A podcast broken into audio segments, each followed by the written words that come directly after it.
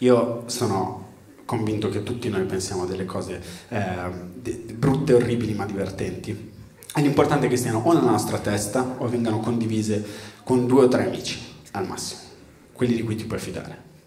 Ma data l'attenzione enorme che c'è verso il linguaggio, forse un giorno, anche considerando quanto stiamo andando in là con un sacco di cose tecnologiche, forse fra un po' inizieranno le persone a sapere quello che tu hai pensato senza che tu l'abbia detto e queste cose usciranno sui giornali.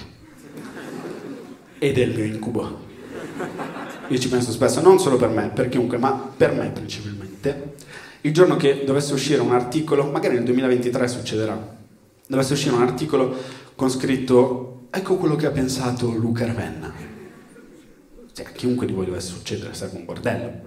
Trovare i propri pensieri scritti da un giornalista, chiamarli e dici, oh, testa di cazzo, come fai a sapere i miei pensieri? Scusa, cancella subito l'articolo, immediatamente. Eh, non posso, ormai abbiamo giudicato i tuoi pensieri. Se vuoi puoi organizzare, posso organizzarti una smentita. Va bene, certo, ok. E ti trovi di fronte a aver pensato delle cose terrificanti leggi.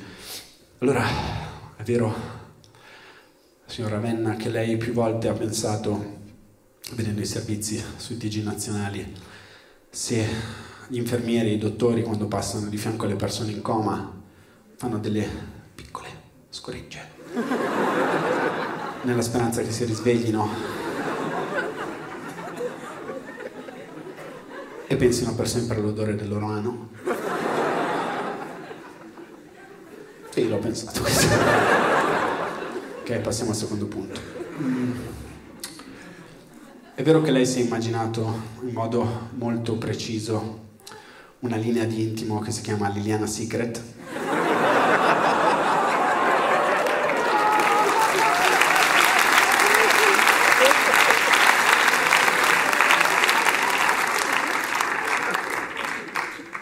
Mm-hmm. ok, allora passiamo all'ultimo punto.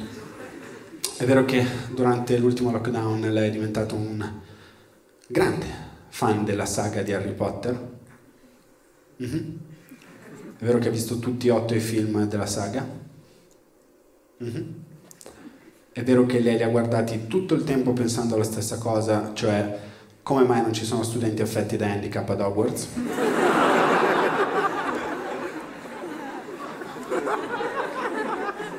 Mm-hmm. È vero che si è immaginato un personaggio di nome Hippolytus. Mm-hmm. Ed è vero che ha tormentato le persone intorno a lei per tutto il lockdown facendo la voce di Hippolytus.